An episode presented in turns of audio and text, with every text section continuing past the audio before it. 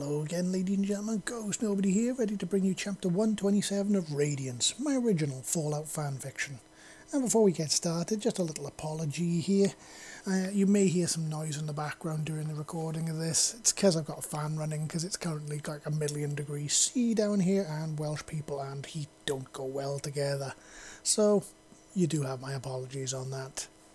Always, if you can like, share, and subscribe to this wherever you can, and leave feedback at sites via fanfiction.net, archiveofourown.org, or even at my own website, ghostnobody.com. I always enjoy reading your comments and seeing what you're thinking. And you know, if you've got any ideas, you're always free to leave them on my Discord or on these sites. And you know, if I like the ideas, I might pick them up and use them. You never know. But if you do pop over to ghostnobody.com, why don't you check out Storm Rider? You know, if big surly dragoness girls, orcs and elves, magical realms, and human mages are your sort of thing, check it out. You might enjoy it. And also, while you're there, why not pop over to the Ghostly Link section? Check out Mortis, my original novel, for sale on both Smashwords and on Amazon. Pick it up, help support me and keep me doing what I love, bringing unlikely alien romance stories to you good people. So, without any further ado then, let's get on with the show, shall we? Oh, but first the usual legal disclaimer. I don't own Fallout or anything to do with it, that's all Bethesda. I just keep Crazy Tales happy. Let's get on with the show. Chapter 127 Minute by Minute. As the group stepped into the room where the fight had taken place, Fuller could already see that they were too late, as the first thing he saw was the body of Sarge dressed in naught but his long johns. A soft clanging noise came from the next room over, and he turned to the rest of the team and placed a finger to his lips before pointing to the room. The team all nodded and slowly followed him as he silently made his way further into the room so he could look into it without being spotted.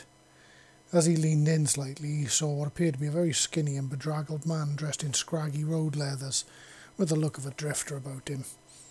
He was leaning over a large burlap pack that seemed to be covered in all sorts of things like pots and old mining lanterns, and seemed to be barely hanging in there thanks to the copious amount of twine it was tied up with. The pack itself seems to have been mounted to a frame that Fuller instantly recognised as one of the frames that the Enclave used to mount either one of their own backpacks to, or the ammo can for a minigun. And what was more, the frame looked pretty much brand new, indicating that it had very recently been acquired. Fuller turned to the team and then pointed to Ven before motioned for him to slowly and silently advance on the man before speaking with him. A faintly evil smile crossed Ven's lips as he clicked on to what Fuller wanted to achieve here, and he nodded before slowly and quietly as a couple of hundred pounds of scaled muscle could manage, he slipped into the room behind the scarf. Excuse me, my good sir. Mind if I ask you a few questions about what happened here? Ven said in his poshest sounding voice, which still sounded gravelly as a hillside in the Rockies, but still passed for human by the man's lack of reaction to it. If you're looking for any good shit left over, you're too late. Fucking Minutemen got here first. What they didn't want, I got. So you can just fucking well. Holy shit! The man began before his voice rose to a near scream as he turned mid sentence to see Ven looming innocently over him. Ah, good. Now that we have your full attention, would you mind telling us what happened here? Ven said as the rest of the team stepped into the room behind him The man's mouth opened and closed like a fish dragged out of water, and his wide eyes darted between Ven and the group now surrounding him. Fuller let out a sharp whistle and clapped his hands together very sharply, and it was enough to grab the man's attention. Hi there. You said the Minutemen were here? Did they strip these guys off? Fuller asked, and the man began to nod for a moment before turning in, before it turning into a shake. Well, which is it? Fuller asked they took the power armor and the weapons these guys had. I, I, I saw them carrying it all out of here, but they left the bodies, even put sheets over them and closed their eyes. Before I was able to get up here, some raider types came and pretty much took everything else. All I took was these two mess tins and that suit rack. I swear, the man exclaimed, pointing to his backpack. If the raiders got in here before you did, how did you know it was the Minutemen that wrapped the bodies in sheets then? Ven growled deeply, and the man's attention snapped back onto him, and he began to shake violently, looking like he might just piss his trousers at any second. I, I was up there in my hide watching the whole thing, the man said, pointing to a window of a high rise tower nearby that overlooked the place. So, where did the Minutemen go then? Fuller asked. They got a camp set up nearby. They use it so they can trade between Goodneighbor and Diamond City. They'll probably store the stuff there until they're ready to ship it off to the fort. That's all I know, I swear. Please don't hurt me. The man said, his voice going high enough that it was barely within the human hearing range anymore. Hurt you? Who said anything about hurting you? Ven asked, glancing around the group, who simply shrugged and shook their heads. But, but, but you're a Deathclaw, the man said, and Ven grinned at him, showing off his massive fangs. And? I'll have you know, my good fellow, that we noble claws of the proud northern pack are a little bit more cultured and more refined than our feral brethren. But I do believe this might not might serve you to not judge a book by its cover the next time. Hmm? he said with a smile that you could actually hear in his voice. Wouldn't happen to know where this base is located now, would you? Fuller asked, deciding to capitalise on the man's confusion and fear so they could get all they could out of him. Uh, yeah, it's by the old Cambridge Polymer Labs across the uh, river, the man said, pointing off into the distance. Much obliged. Just do me a favour and put sheets back over the bodies before you leave, yeah? Fuller said, jerking his thumb at the surprisingly white sheets that had been piled into the corner haphazardly, and the man nodded his affirmation as the group turned and headed back out again. So, what's the play now then? Ven asked as they reached street level. Well, the Minutemen are one of the major players in the region, and from what I can understand, Wisp was trying to figure out an angle to approach them, and possibly broker an alliance. So, this might be our chance to do just that, Fuller said, scratching his chin thoughtfully. Yeah, they've been operating in the area since like forever. They've gone through their ups and downs from what I've heard, to the point where they nearly, very nearly got wiped out. But then some mysterious stranger who passed through got them back on their feet and helped them to rebuild, before vanishing back into the shadows. Glory said, causing them all to look at her curiously. What kind of mysterious stranger? Like the fedora and trench coat wearing kind, or the shadowy benefactor kind? Gregory asked. The latter, and hey, you seen that guy too? Fucking weird one, right? She said, causing Gregory to nod. So what? Someone just showed up, rebuilt the Minutemen, and fucked off again? Fuller asked in supply, and Glory just shrugged. Don't know the ins and outs of it, just the stories from what I heard. And from what I heard, one day this stranger just shows up, helps a bunch of people before getting the Minutemen back on their feet. Last anyone saw of them, they were in a boat heading for Far Harbour as fast as they could. Some say they had business there. Others say they just got fed up with all the settlements that needed their help. No one knows for sure. But they got the Minutemen back on their feet and made them a force to be reckoned with in the region, so there is that, Glory said with a shrug. Well, whatever the reason, all I know is if they got the power armour, chances are they got the transponders too. So it's off to see the Minutemen we go. Let's just hope they don't have a shoot on sight policy. Fuller said, glancing at Ven, who simply huffed in annoyance. One day people will see my kind differently, but I guess that's not today, he said with a tinge of sadness in his voice as Gregory patted his massive thigh. Chin up, big guy. We'll get things there eventually, Fuller said, and with that the group set off towards Cambridge. The trip through the ruins downtown was surprisingly quiet considering the place was usually a hotbed of violence between mutants and raiders as well as between the two aforementioned groups and well anyone that happened to set eyes upon them. But other than a few distant gunshots echoing through the empty streets from far away, there was very little in their way. Must be the raiders' day off or something, Yumi said as they passed what appeared to be an old human skeleton strung up in what appeared to be a medieval gibbet cage. Oh, I doubt it. But when you have a large sexy claw boy in tow, most people tend to think twice about picking a fight with you as well as most people like their limbs attached to their joints and not, well, shoved up various bodily orifices. Gregory said, stroking Ven's tail and sending an involuntary shiver, through the big claw boy, for he danced away and looked momentarily embarrassed by the revelation that he had a rather large erogenous zone on his tail that he just revealed to everyone. The others simply chuckled as they watched the pair play fighting be- between them, as it kind of helped to ease the tension of being so ho- exposed in hostile territory. None of them were under any illusions that things around here go sideways very quickly if you weren't on the ball. As they reached the road running along the side of the river, they glanced to their left and right to locate the nearest bridge. It seemed to be a rather ramshackle thing that had been constructed out of planks haphazardly nailed down between a load of beached boats that were jammed in the centre of the river. I Think we should try our luck with that thing, or maybe move on a bit further and take one of the main bridges, Glory asked, pointing to it. As much as I'd love to say my lover claw here is as dainty as a butterfly, I seriously don't think those planks are going to hold up for long if he goes strolling over them. Gregory said before dodging as Ven flicked a painful swipe at his head. Are you trying to say my tail is fat? He snorted, trying to hide the smile under the menacing look that Gregory saw right through like it was made of glass. No, I'm trying to say you've got a lot of junk in the trunk. Granted, it's all muscle, but it still gives you a hell of an ass to drag around. Gregory shot back with a wide grin that caused Ven to simply short circuit as he tried to figure out whether it was a playful insult or a veiled compliment. When the two of you are done flirting, the rest of us are heading for the main bridge, Fuller said, pointing off into the distance at the large supports that towered up to hold the suspension bridge in place.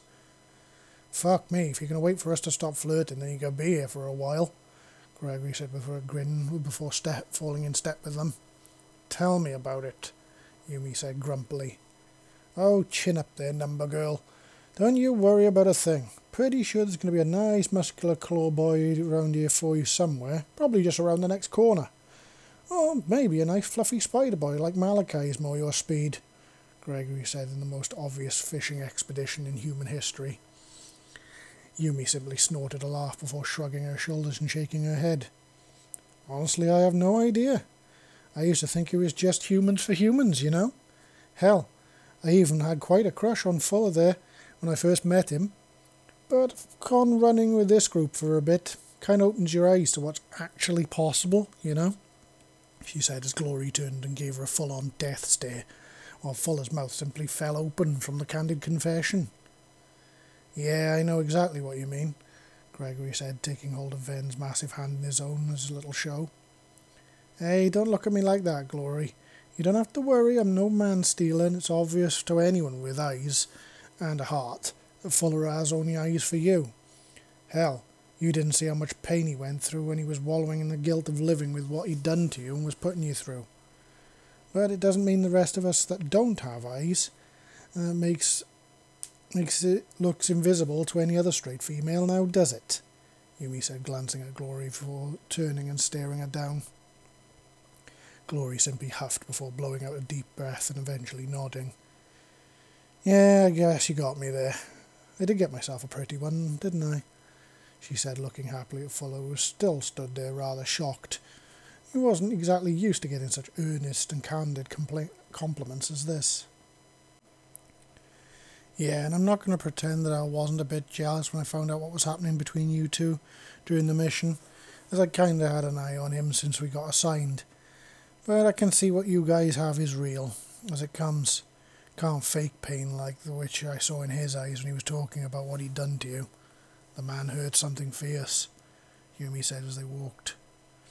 Glory folded her arms over her chest and then glanced at Fuller while raising an eyebrow at him. How much exactly did your fellow ESF lot get to see of our mission? she said, and Fuller shrugged. That I honestly couldn't tell you, because I honestly don't know. I know they were capable of tuning into whatever I heard and said at any time, at any place. As I had the fucking thing jammed in my head. But I never really knew if someone was actively listening to it or not. Somebody was supposed to always be monitoring the frequency, though, in case of emergency calls, so could be anything, really, he said. So that thing wasn't just a tracker, then? She asked, and he shook his head. No, it was a subdermal communication and eavesdropping system. They could hear what I said and heard what I heard, but that's about as much as I know about the thing, he said. Let's hope it didn't let them see what you saw, or they'd have been getting rather an eyeful right now, wouldn't they? she said with a bit of a look of concern spreading across her beautiful face. Fuller stepped forward and slipped his arm around her waist as they walked, and she looked at him curiously. If they could see what I saw, they would have felt nothing but pure jealousy, because what they would have seen is I was getting the lucky one, getting to spend the night with, and all nights onwards, with the most beautiful woman in the world now, wouldn't they? He said with a warm smile that seemed to infect her as well. Charmer, and thank you, she said softly. For what? Telling the truth? Fuller laughed, giving her a grin. No, for saying woman and not synthetic woman. You have no idea how something that small means to me, she said, turning to hug him tightly against her. Well, now, this could be a bit of a problem, Fuller said suddenly as they reached the midsection of the bridge and saw a rather large break where some of the road had collapsed down into the river below. Not for me, Ven said. Or me, Yumi replied. Well, all right then. For the rest of us, without any kind of power or legs the size of a human torso, it's going to be a bit, a bit of a problem. Fuller said grumpily. Ven gave Fuller a grin before snatching Gregory off the ground and taking a few huge bounding strides to build up momentum before he compressed his legs, making the huge muscles contained under his scale compress like steel cables. Then he just jumped. There was a loud thud loud enough for them to easily hear as Ven landed and dug his toe claws into the asphalt and cement pavement on the other side to prevent himself from sliding before he turned and, with a triumphant smile, placed Gregory down on again on his feet. I got this. Time to show Clawboy what I can do, Yumi said with a grin, and before Fuller and Glory could say a word, she grabbed them both at the collar and summoned a flaming tornado around them to lift them all into the air. Carrying two people at once obviously strained her a bit, but the smile never left her face as she floated them over the break in the bridge before setting him down gently on the other side with a loud whoosh of dissipating flame and air. Show off, Ven said with a playful grin. Says Springy McClaw face, she shot back with a grin of her own. Told you my claw boy's legs were not just for looking good, Gregory said with a self satisfied grin. All right, come on, let's move before Win- Wisp winds up sending out a search party for us.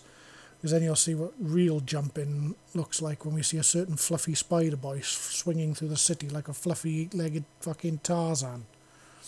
Fuller said, making them all laugh as they turned and carried off on their way. As they entered Cambridge, began to see the presence of another force at work in the area by the sheer amount of dead feral ghouls and bugs of all shapes and sizes they began to find along the way. This was also interspeckled with a few dead raiders and, interestingly enough, a few blown out synths. Mark 1s. And looks like there's a Mark 2 here too, Glory said, kneeling down to inspect the broken, broken metal skeletons of the shot up synths. How can you tell the difference? Yumi asked, leaning over a broad shoulder to peer down at the pile of scrapped bodies. Differences are subtle, but if you know where to look, it's easy enough to tell them apart. Look, here, see these armor plates and those eyes?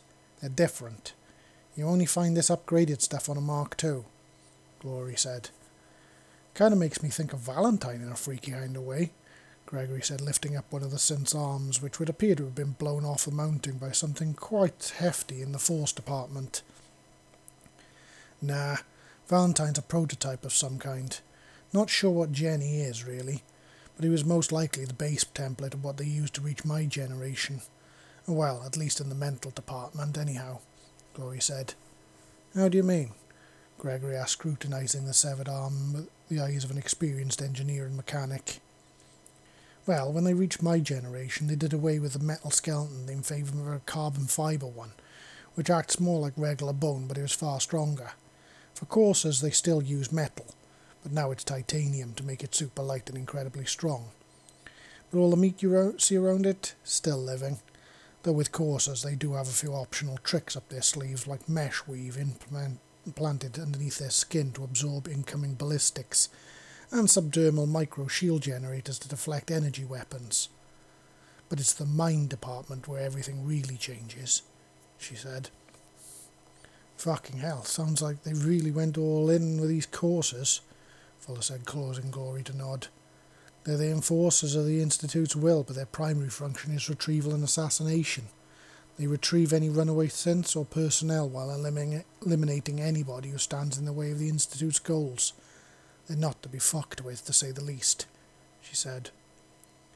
I bet they go down just as easy as a human if they remove their head, Ven said, flexing his long claws and admiring them. Yeah, if you can get close enough to cut it off them. They always come with all packing some serious firepower, and they got some seriously advanced targeting systems, which means they rarely miss what they're aiming at. I once saw one of them take out a runaway scientist through a fucking mail slot with a single shot from over a mile out. Glory said, causing the others to pass around some very nervous glances. Bet Seven and Wisp can handle them just fine, and now we got Yumi to watch our backs as well. So we got a few tricks of our own up our said sleeves. Fuller said, clapping a hand on Yumi's slender shoulder and causing the slender woman to smile and nod. Right, she said enthusiastically. I hope so, I really do. Glory said, extracting some parts from the fallen synths before slipping them into a pack to obviously give to Tinker Tom later on. As they moved further into Cambridge, the group instantly noticed the factory that they'd been told about, and it was easy to see the Minutemen's presence there, as not only had they slapped up a load of flags displaying their colours around the place, but there were sentries posted all around the perimeter. They were really intent on holding this place, it seems. All right, people, best diplomatic faces on, and smiles aplenty. Form up around Ven and don't give them a clean shot, Fuller said, and the group surrounded Ven on all sides as they moved. If things go sideways, kick up Dust Cloud and obscure their vision so we can get into cover first, okay? Fuller said, glancing at who nodded in agreement. Stop right there! Holy shit, is that a fucking Deathclaw? One of the sentries, who happened to be a woman in her early twenties, yelled, aiming a rifle at Ven, who, to his credit, didn't even flinch. Oh, take it easy, he's with us. And we don't mean you any harm. We came here hoping to meet with your leaders, Fuller said cordially, raising his hands to show that he didn't have any weapons present in them. The woman, seemingly having difficulty with looking away from Ven, but with a large amount of force, she tore her attention off the smiling clawboy and turned it towards Fuller. What do you mean he's with you? Deathclaws aren't on anyone's fucking side. And what do you want with our commander? she demanded. I beg to differ, my good woman. Us noble claws of the proud northern pack choose for ourselves whom we align ourselves with, much as you humans do, Ven said in his most regal tone, which once again caused the woman's mouth to fall open along with that of the other sentry. That that Deathclaw just talked, she stammered. We prefer the term claw, if you don't mind, my good woman. I'm pretty sure your kind has caused more death and destruction on this planet than mine ever has or could ever hope to. Yet we don't refer to you as death humans now, do we? Though maybe we should start, Ven said cordially with a smile never leaving his face. As I live and breathe, I never thought I'd see the day when such a thing, the sentry exclaimed. I'm not a thing, I'm a person as much as you are, Ven said flatly, trying his hardest to both remain cordial and smiling. Sorry, you misunderstand me. I mean, I thought I'd never see the day I saw a de- uh, I mean claw who could speak. Not that you were the thing, she replied, still obviously stunned at having a full-blown conversation with an eight-foot-tall claw. Then I accept your apology and I offer my own for the misunderstanding, Ven said with a smile still growing wider on his face. You'd better go and get the commander. He's not going to fucking believe this. The sentry said to the other, who nodded and vanished inside the factory swiftly. Good. I was hoping to speak to them for multiple reasons, Fuller said to the, and the sentry switched her attention to him once more. Such as? she asked curiously. Well, we were hoping for his help in a matter concerning some technology that your people recovered a while back from a shot-up Enclave team. Plus, also to hopefully sit down and maybe ratify a treaty of some kind between your people and ours. It is our belief that we may be of great use to one another in the coming days, Fuller said. What people? Who you representing exactly? The sentry asked, squinting her eyes as they kept darting between Fuller and Ven curiously. Two groups, technically, but allied ones nonetheless. Our own group is called the Free Peoples of the Wastes and the other that we represent here today is the Railroad, Fuller said. Railroad? I've heard of those guys. Aren't they the synth lovers? Sentry asked, and Fuller felt Glory clench her fists at her side, but he merely reached down and slipped his hand over hers to steady her. They most certainly are, and unless you've ever loved a synth for yourself, you might want to reserve your judgment. Synth aren't the monsters you've been led to believe that they are. I mean, think about it. Until 30 seconds ago, did you ever believe in your wildest dreams you'd be having a conversation with a full-sized claw? Fuller asked, and the sentry scratched her chin thoughtfully before shaking her head. No, I guess not. You got me there, she said, and Fuller nodded. Exactly. And yet here you are, and here Ven is. And you already managed to rectify a misunderstanding with nothing more than a few words, rather than claws and bullets. Funny that, eh? He said, and he could instantly see the moment the realization hit the sentry like a bomb going off behind her eyes. But before she could reply to it, the other sentry returned along with a squad of four other soldiers, and at their head was a well dressed officer. Though by the dirt and wear and tear to his uniform it was obvious he was an officer who was not afraid to get into the shit alongside his men, which was exactly what Fuller needed right now.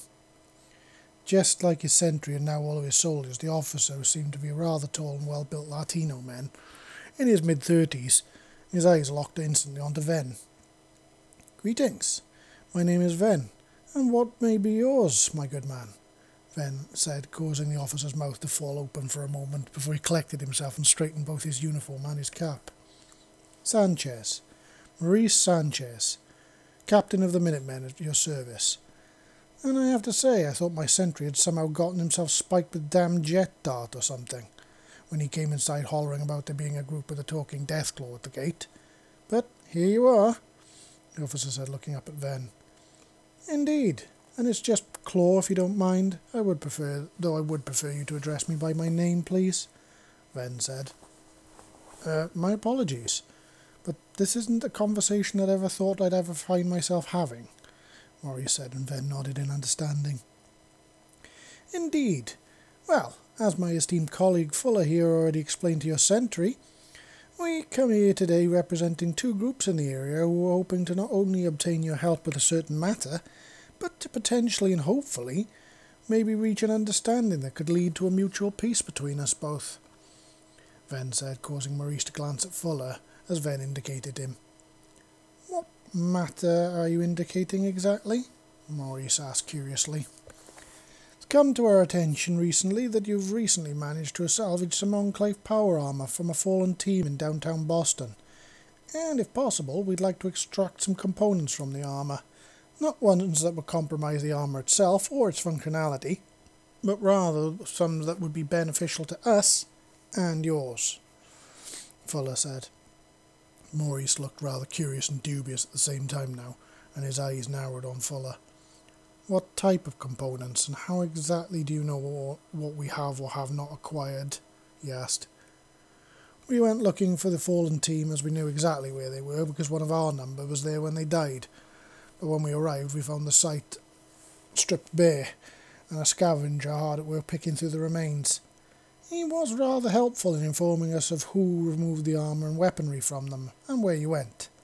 But now, just to be clear, we have no interest in the armour itself or the weapons, spoilers of war and all that. All we need is some very specific components, and really only one. But I would advise at least deactivating the others as well if they're in one piece, for your own safety, as it may result in you accidentally bringing the ESF team down on your heads, Fuller said. ESF? What's that? And what type of component exactly? Maurice asked, curiously, obviously growing now. ESF stands for Enclave Special Forces, rapid deployment group specialising in sabotage, infiltration, assassination, that sort of thing. The component we seek is an emergency transponder unit. Each set of Enclave armour is fitted with a pretty basic one, but ESF ones are far better and uprated. It's a homing and distress beacon of sorts, that if activated begins to broadcast a signal that can cause the deployment of an Enclave SAR team or search and rescue team to be called in, Fuller explained. Maurice now looked very disturbed by this little revelation and he sig- signalled to one of the soldiers with him who saluted in acknowledgement of being addressed. Tell the guys to stop working on the suits immediately, he said, and the man nodded before rushing back off into the factory. Well, thank you for the warning, but I do find myself curious how you know about such things. Maurice said, turning his attention back to Fuller. Simple. I used to be an ESF member myself until I somewhat had a change of heart, let's say, and I saw the light. Now I fight for the right team. Fuller said, shooting a smile of Glory to reinforce to her that she was who truly opened his eyes. Well, I must say that's pretty bold of you to admit that. Most Enclave types tend to keep their shit so close to their chest that you couldn't see the truth of their ribs and lungs. Okay then, let's say you royally have my attention now. What do you want with one of these transponders then exactly? Maurice asked. We're in the process of setting up an operation to lead the local region, and due to recent Enclave incursions and activity, it's our opinion that we need to put them out the picture for good. So we're going to bait a trap, Fuller said honestly, but deliberately being vague about the details, as he knew the Enclave had ears and eyes everywhere, and he never quite knew when they were listening. Well then, seems that we do have something to discuss indeed, as I'm definitely no fan of those jackbooted fucks, and what with all the reports I keep hearing about mysterious teams of power armoured soldiers clomping about that are most definitely not Brotherhood, that might go some way to explaining what I'm hearing, Maurice said, and Fuller nodded in agreement. The enemy of my enemy can indeed be my friend, Commander, he said. Quite. All right, then follow me. But be warned, while we're not going to take any aggression lightly, normally I would say to disarm you, but given your current company, that's probably a bit of a moot point as I can't exactly ask him to give up his hands, feet, and teeth now, can I? But I would recommend you keep their weapons in their holsters or on their slings, if you please, he said before gesturing them to follow him inside the factory. Once inside, Fuller immediately spotted the recovered suits at the centre of the factory floor, all set up in a series of power armour stands that had been recovered from nearby. They seemed to be in the process of being dismantled and repaired, when the order for work to cease had come down, so now a load of engineers simply stood around looking confused in amongst a mountain of parts. Maurice led the team over to where the engineers' parties all widened at the sight of Ven striding confidently into their midst as if it was just another day. Okay, then, let's say for a moment that I believe you. Could you show me one of these transponders? Maurice asked, gesturing to the nearest suit, which, due to its colours, had blatantly once belonged to Sarge. No problem. Gonna need some help from our own team engineer if you don't mind, though, Fuller said, and Maurice nodded, gestured for them to continue. Alright, transponders located below the primary breastplate and linked to the command line through a series of relay nodes. We need to be careful we don't trip the thing when removing it as it has anti-tamper, which will trigger it if we're not careful, Fuller said loud enough that the team of Minutemen engineers all overheard him. Gregory nodded and the pair cautiously removed the outer overlapping pauldron system and the chest armour to expose the inner workings and mounting frame, from where all the electronics and servos were housed just above the pilot compartment. Before Fuller could point it out, Gregory showed off his extensive knowledge of these suits, which he'd obviously got, gotten from working on seven suits so frequently as he pointed to a small device about the size of a cigarette packet that was clipped to the inside of the chest mounting frame. I get the feeling that's our little fucker right there. Am I right? he said, and Fuller nodded. Spot on. That's our boy. Now it hooks to two antennae relays that run through the entire frame, which turn the entire suit into one big broadcast and receiver unit. But what we have to watch out for are three trip switches around the mounting pins. Normally they're deactivated with a special tool kept in the ESF workshop, which we call the toy box. But here we're going to have to figure something out ourselves, Fuller said thoughtfully. As he and Gregory analysed the problem, the curiosity of the Minutemen engineers got the better of them, and all of them suddenly lost interest in Ven and slowly, slowly began to creep their way towards the pair until they were crowded all around them in a big circle, and were all chipping in their ideas, which made Fuller smile it seemed that engineers were the same the world over. Give them a problem to solve, and they're happier than a rad pig in glowing shit. About twenty minutes of brainstorming later, and with the Minutemen's help, Fuller and Gregory had managed to jerry rig some crocodile clips with some wire and screws to jam the trigger clasps open, and to prevent them from triggering when the unit was removed.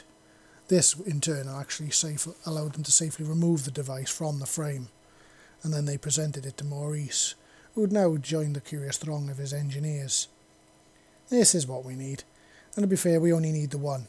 So if you guys want the others, then have at it. Especially as I'm pretty sure you guys now know how to remove them. Though just be warned, if you accidentally set one off, it'll ping the nearest relay tower and send its current coordinates through to the Enclave HQ. Which means if you don't bug out pronto, you'll most likely have a team of SAR dropping in on your heads, Fuller said. Can the units be destroyed safely after removal? Maurice asked and Fuller nodded. Oh yes, very easily. You could pop the case off and cut the power wires, or simply smash it with a hammer. Or just shoot the fucking thing. It all works the same really, just make sure you safely remove it first, he said. Maurice instructed his men to remove the others and destroy all but one of them, which set the engineers to work as they quickly copied the design that they'd helped Fuller and Gregory come up with to start removing the other ones. Well, I do believe as thanks for showing us those little booby traps. It's only right you get to keep that one as thanks and payment. Now, you also said something about a potential alliance in the works. Maurice said, and Fuller nodded. Indeed. Why don't we go over to your office or somewhere a bit quieter, and I'll outline the proposal to you? Fuller said, and Maurice nodded, gesturing to a set of executive offices upstairs. And with that, the team all began to pile up towards them. It was time for Fuller to strap on his diplomatic cap. He just hoped he'd be as good as either Seven or Raymond had been at this. Ah, so that was chapter 127, ladies and gentlemen. But will Fuller and the Minutemen manage to reach an understanding? Or will something throw a spanner in the works? Gonna have to answer that question next time. Until next time, this is Ghost Nobody signing off and saying, I'll see you all next time.